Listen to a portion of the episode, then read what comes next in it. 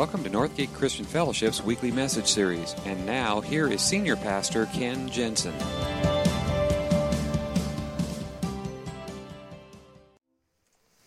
want to begin today reading uh, one of my favorite stories uh, by Ken Davis. He writes A woman happened to be looking out her window, the window of her home one day, and she was horrified to see her German Shepherd dog shaking the life out of the neighbor's pet rabbit. Her family had been quarreling with these neighbors. This was certainly not going to make things any better. She grabbed the broom and ran outside, pummeling the pooch until he dropped the rabbit, now covered with dog spit and extremely dead. After a moment's consideration, the woman lifted the rabbit with the end of the broom and brought it into the house. She dumped its lifeless body into the bathtub and turned on the shower. And when the water running off the rabbit was clean, she rolled him over and rinsed the other side. Now she had a plan. She found her hair dryer and blew the rabbit dry. Using an old comb, she groomed the rabbit until he looked pretty good. Then, when the neighbor wasn't looking, she hopped over the fence, snuck across the backyard, and propped him up in his cage. No way she was going to take the blame for this thing. About an hour later, she heard screams coming from the neighbor's yard. She ran outside pretending she didn't know what was going on. What happened? she asked innocently. Her neighbor came running to the fence. All the blood had drained from her face. Our rabbit, our rabbit, she blubbered. He died two weeks ago. We buried him, and now he's back.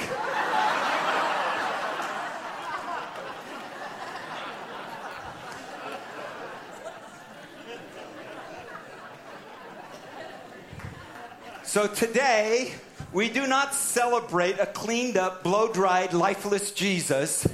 And we do not celebrate a tomb that's emptied because grave robbers came and took the body. We celebrate today because he is risen.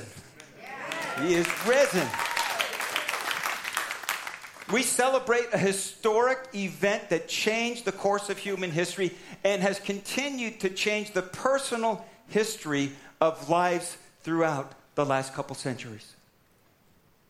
On Good Friday, we remember the death of Jesus. But on Easter, on Easter, we celebrate because his finished work on the cross has been vindicated and confirmed, and he has conquered death, sin, and hell. And that's why we celebrate Easter. That Jesus' death brought us forgiveness, but his resurrection is what gives us life. It's his resurrection that creates new things. The Apostle Paul wrote about it to the Roman church. He wrote these words just as Christ was raised from the dead by the glorious power of the Father, now we also may live new lives. See, it's not just about a day, it's not just about one day out of the year, it's, it's about new life. It's about a new things being created to something new. It changed the lives of the people who were there on that very first Easter morning, and it has continued to change lives and create new things for centuries now. He can create something new in you today. Wherever you're at, wherever, whatever you've done, wherever you've been, He can create something new in you. All because of that first Easter morning. Today we're going to look at one of the accounts written by actually an eyewitness to the fact. He was there the very first moment. It says in John 20, John's Gospel, verse 1, it says, Early in the first day of the week, while it was still dark, Mary Magdalene went to the tomb and saw that the stone had been removed from the entrance. So she came running to Simon Peter and the other disciple, the one Jesus loved, and said, They have taken the Lord out of the tomb, and we don't know where they put him. So Peter and the other disciple started for the tomb. Both were running. But the other disciple outran Peter and reached the tomb first. He bent over and looked in at the strips of cloth lying there, but did not go in. Then Simon Peter came along behind him and went straight into the tomb. He saw the strips of linen lying there, as well as the cloth that had been wrapped around Jesus' head. The cloth was still lying in its place, separate from the linen. Finally, the other disciple who had reached the tomb first also went inside. He saw and believed. But they did not understand from Scripture that Jesus had to rise from the dead. Skip down to verse 14. Peter and John have left. Now it's just Mary outside the tomb, and she is sobbing uncontrollably, and Jesus appears to her. And in verse 14, she turned around and saw Jesus standing there, but did not realize that it was Jesus. He asked her, Woman, why are you crying? Who is it you're looking for? Thinking he was the gardener, she said, Sir, if you have carried him away, tell me where you've put him, and I will get him. Jesus said to her, Mary. She turned toward him and cried out in Aramaic, Rabboni, which means teacher. On that first Easter, lives were changed. And for every one of them, it was changed a little bit differently because each of them had different experiences but their examples and what God did through Christ for them, I think applies to every one of us in this room at some level or another. Because of the resurrection, God creates something new in you and in me. And what we're going to look at today is three different stories. We're going to start with Mary because Mary's story reminds us that God can create hope out of your hurt. See, make no mistake, Jesus' death had absolutely crushed his followers. They were totally devastated. They had put all of their hopes and their dreams in him, and at his crucifixion, all of their hopes and dreams died with him. None of them expected Jesus to be resurrected. Mary did not on Saturday night start laying out her clothes saying, This is what I want to wear to the resurrection. Peter and John did not have a conversation saying, What's the first thing you're going to say to him when you see him again? And none of them None of them showed up before dawn on that first Sunday morning, counting down five, four, three, two, one. See, none of them expected the resurrection. In fact, the only reason that the women had gone to the tomb that morning was to provide a proper burial because everything had happened so fast so quickly. Jesus had been arrested, put on trial overnight. The very next day, he was crucified. And because the next day was going to be a Sabbath, they had to bury him quickly. Otherwise, he was going to remain on that cross all the way through that weekend. And so, before sunset on that Friday, they had to take him down off the cross, put him in the grave. But they didn't even have time to properly prepare the body. And the next day was the Sabbath, so they couldn't do anything. So, it wasn't really until Sunday morning that they went to the tomb. And it says, Mark tells us why. It says, when the Sabbath was over, Mary Magdalene, Mary the mother of James, and Salome brought spices so that they might go to anoint Jesus' body. They thought it was all over. They were just going to go give him a proper burial. They were all disappointed. It was hopeless now. And I think, particularly for Mary, because if you know Mary's story, she had a troubled background. Jesus had relieved her of the tormenting demons that she had experienced, and she became a follower of his, and it utterly changed her life. She is one of the few people who are mentioned specifically that was there at the cross when Jesus was crucified. She was one of the few who were there when he was buried in that tomb, and she is one of the few who are there that next morning when the tomb is empty.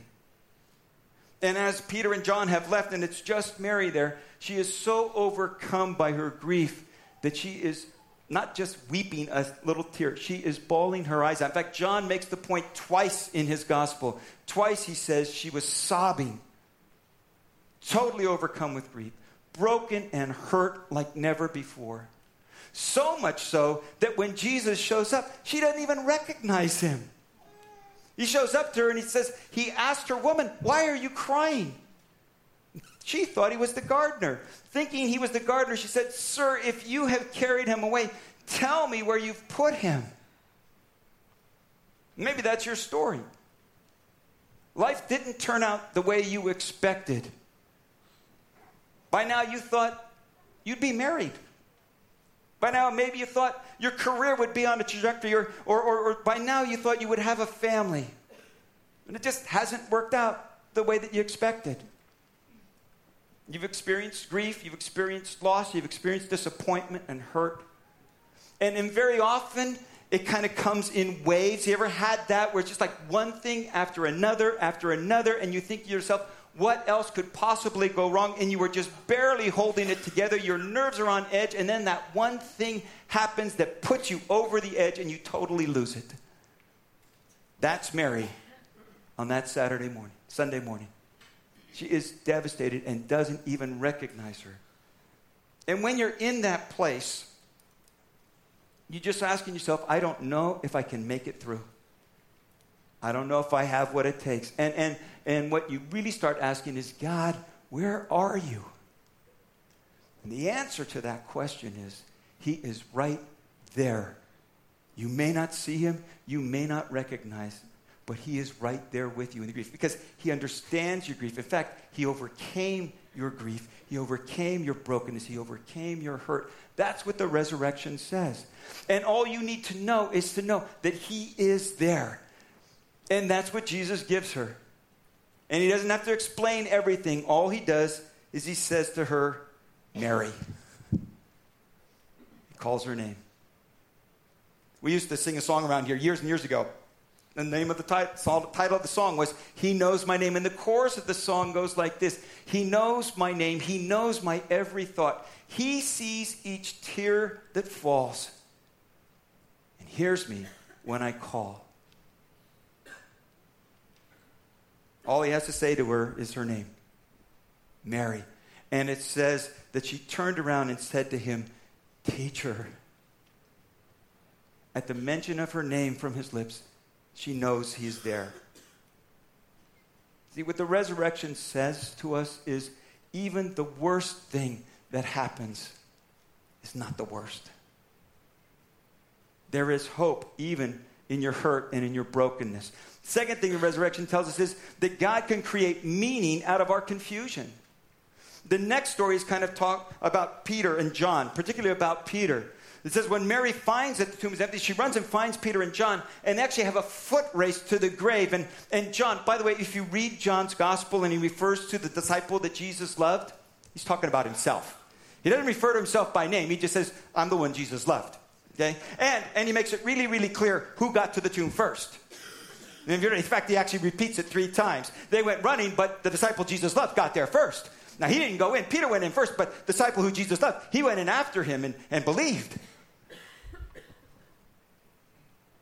Peter and John see an empty tomb, they see the linens, but they still don't get it. It says they saw the strips lying there, and as well as the cloth that had been wrapped around Jesus' head, they still did not understand from Scripture that Jesus had to rise from the dead. Now, it's not like they had never been told. In the Gospel of John itself, 47 times Jesus talks about this idea of eternal life. 11 times he speaks specifically about a resurrection, and of those 11, seven times he tells them it's about his own resurrection. They had heard him talk about this over and over again. They had been there just a few weeks earlier when Jesus actually raised Lazarus from the dead. If anybody should have understood what this was all about, it would be those guys. They're confused. They don't understand. And maybe, maybe that's you today. Life is going to hit you in such a way that you just you don't know what's going on. It's confusing. You don't understand. That's Peter. That's John. In fact, maybe more so Peter, because if you don't know the story of Peter, see, Peter, he was one of the inner circle of Jesus' 12. Of the 12, there were three Peter, James, and John. They were the closest. They got some special insight in times with Jesus without the other disciples. Peter, Peter was like a number one draft pick of the disciples. He was MVP. He was the guy who actually walked on water when all the other guys stayed in the boat. He was the one who made the declaration, You are the Christ, the Son of the living God. He was the one that spoke up and said things that everybody else was thinking. That's Peter. But every time Jesus would start talking about his impending death and what was going to happen, Peter would almost kind of take him aside and say, Jesus, you got to stop that kind of talk. Ixnay on the F day talk, okay? It's kind of a buzzkill. and all the other guys are going to get discouraged. You got to quit talking that way. You got to be a little more positive. And on the last night that they spent together at a meal, Jesus warned Peter Peter, before the rooster crows tomorrow morning, you're going to deny me not once, not twice, three times. And Peter, of course, speaks up, and what he says is, Lord, even if all fall away on account of you, I never will. Even if I have to die for you, I will never disown you. Remember what your mom told you about always and never? well, sure enough, before that next morning, he had done exactly like the Lord had told him. And so, even with his confusion, on top of that is that shame and that guilt. I think one of the things that makes this story so compelling is that even those who thought would be the believers don't believe it. And, and it's real life people. Because, see, I am sometimes like Peter. There are moments when I am full of faith and confidence, and God's in control, and I've got no worries, no questions, no anything. And then the very next day, I'm filled with anxiety and wondering and confusion. And all of us have been there. And that's Peter. But here's the thing God can take those questions and those failures and he can redeem them and create something new. That's what he does with Peter. He reinstates him. He reinstates him. He, in fact, Peter actually becomes the head of the church. Peter is the one, Peter, who couldn't even admit that he was a follower of Jesus back in front of a peasant girl, now stands up just a couple weeks later in Jerusalem to a crowd of people and saying, This Jesus whom you crucified, God has raised from the dead. Peter is changed.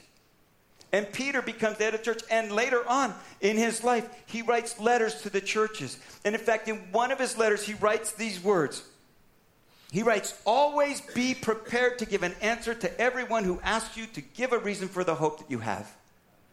Now, don't you think as Peter is writing those words, he's thinking about the time he wasn't prepared? And the words of encouragement that he gives other Christ followers carry a lot more weight because of his experience. See, that's what God does. He redeems your experiences, even, even your failures. And see, it, listen, if death is not a problem for Jesus, none of your failures are either. And the resurrection tells us that, that wherever you've been, whatever you've done, God can redeem it, even your failures. And the resurrection tells us one more thing that God can even create faith out of your doubt. A little bit later that evening, disciples are gathered together, and Jesus actually appears to all of them, gathered together, huddled together in an upper room, closed off, locked doors, and Jesus appears. But one of the disciples is missing, a guy named Thomas. You know Thomas. Thomas goes by the nickname Doubting Thomas. Thomas is not there. And the next day, the other disciples see Thomas and they tell him what they've experienced and how they saw Jesus and how he really was alive. And, and he says to them these words He says, Listen, unless I see the nail hands, nail marks in his hands, and I put my finger where the nails were and put my hand into his side, I will not believe. Now, I personally think Thomas has been given a bum rap. His name's become synonymous with doubt. But I think the truth of it matter is this it wasn't so much that he didn't believe in a resurrection, he just wanted to know it for himself. See, Nobody else's experience is going to be good enough for you. Nobody else's experience is good enough for me. I have to experience for myself. You have to experience for yourself. And I think that's what Thomas is saying. Thomas is saying, in essence, if I could paraphrase the song, I won't believe in no ghosts. he wants to see the real Jesus. And that's what he's asking for. That's the truth of the matter. Every one of us has to have our own encounter with Jesus. Every one of us deal with doubts, questions, even believers. But here's what you need to understand doubt is not the opposite of faith. In fact, your doubt can lead you to faith. Sometimes we talk about faith as if it's that we're, we're trying to believe an impossible thing for no good reason. But see, that's not what Thomas is asking for. We talk about a leap of faith as if you're just going to put yourself out there for no good reason, but, but that's not what faith is all about.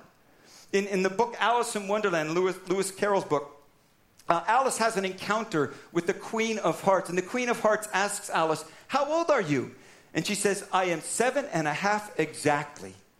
And the queen says to her, You don't have to say exactly, I believe you. Now here's something you can believe. I am 101, five months and a day. And Alice says, I can't believe that. And the queen says, Well, you got to try harder. Just close your eyes and hold your breath. Try harder and you can believe. And Alice says, I can't believe impossible things. She says, I dare say, child, you haven't had enough practice. Why, I, when I was your age, I could believe six unbelievable things in just in the morning before breakfast. See, sometimes we think of faith as it's just an, a, a lack of reason, a lack of thought, but that's not biblical faith. And that's not what Thomas is asking for. What Thomas is asking for is a real encounter with Jesus. You cannot make yourself believe something by trying harder. But what you can do, what you can do is what Thomas did. Because the next time the disciples gather together, he's make sure he's there.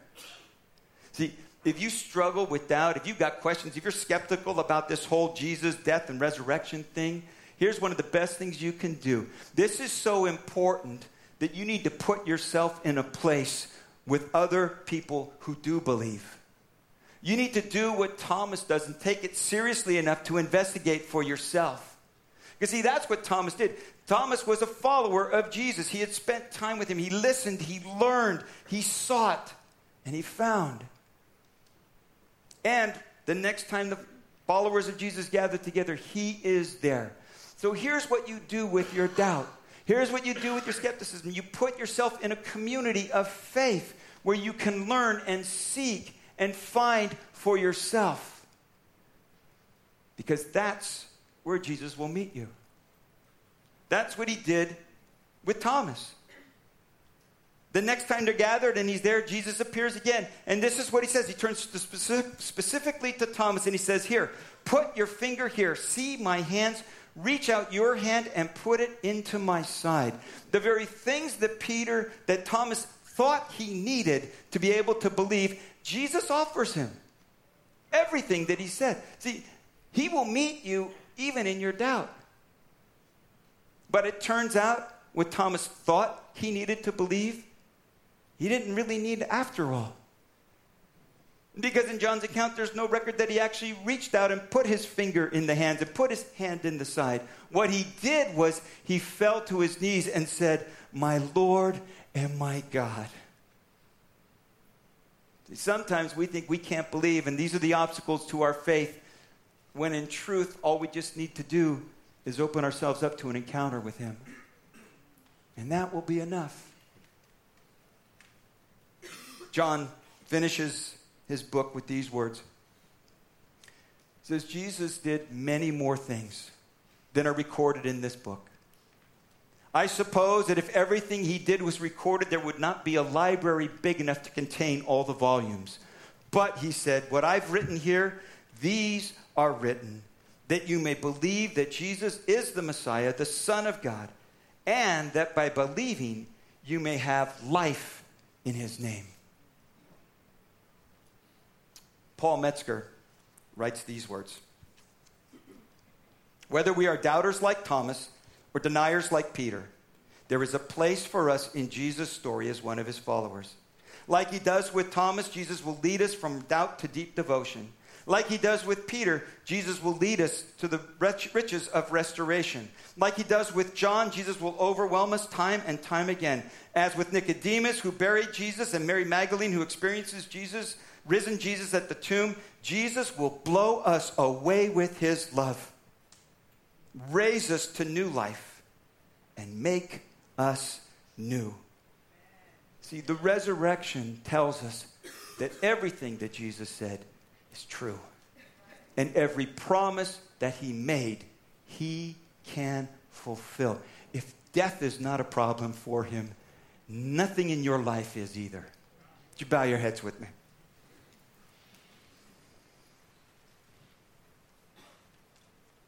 This church is for imperfect people.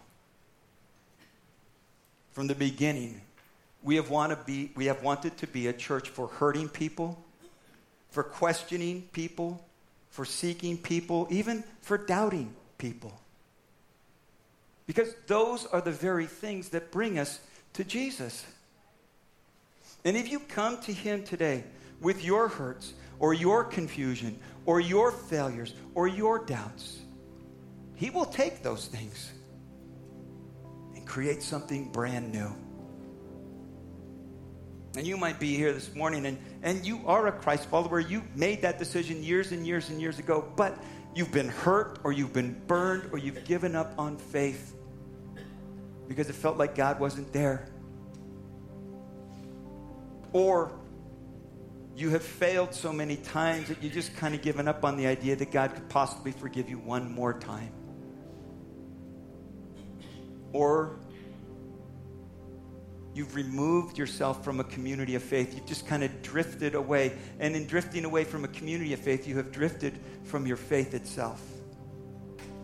Here's the news of the resurrection God can take every one of those things and create something new. But you have to make a decision about it. In the same way that Mary and Peter, Thomas had to make a decision. You've got to make a decision put your trust and your faith in Him. And if you're here today and maybe you made that decision long ago, but because of some hurt, because of some doubt, because of some failure, you've given up, can I invite you today to let God take that and make something new? Would you let Him? If that describes you in any way, something we do every weekend is give people a chance to respond. It's a decision that you make. And we ask you to do something just to raise your hand to let us know so we can pray with you and pray for you. So if that describes you in any way, and for you it's a it's a fresh start, it's a new beginning, it's it's reigniting that flame that once burned brightly. And I could pray for you. Would you just do that? Would you just raise your hand and hold it up for a moment? And as you do, look up and catch my eye.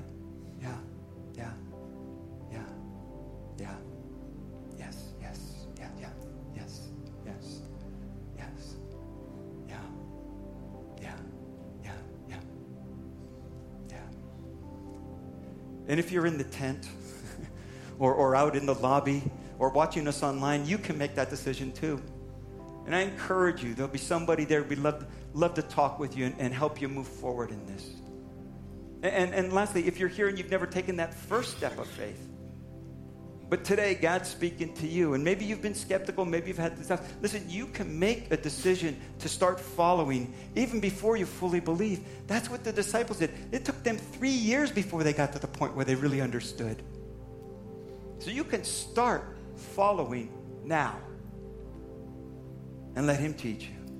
And if you've never made that decision, but today it's a first step of faith for you, I'm going to ask you to do the same thing. And maybe you already raised your hand, but, but if this is a first step of faith, would you do that? Would you just raise your hand once again in the tent, out in the lobby, right here in our room?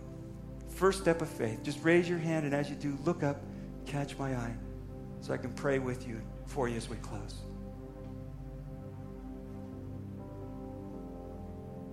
All right. All right. Just make this your prayer. Lord, here I am with my hurts, with my brokenness, with my doubts and questions, with my failures, my confusion.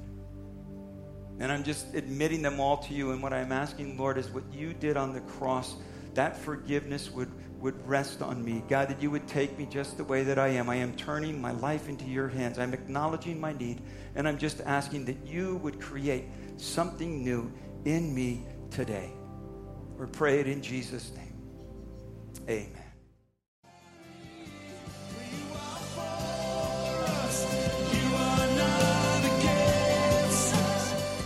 Thank you for listening to this week's message. We trust that you'll join us again soon for another uplifting message from Northgate Christian Fellowship, located in Benicia, California.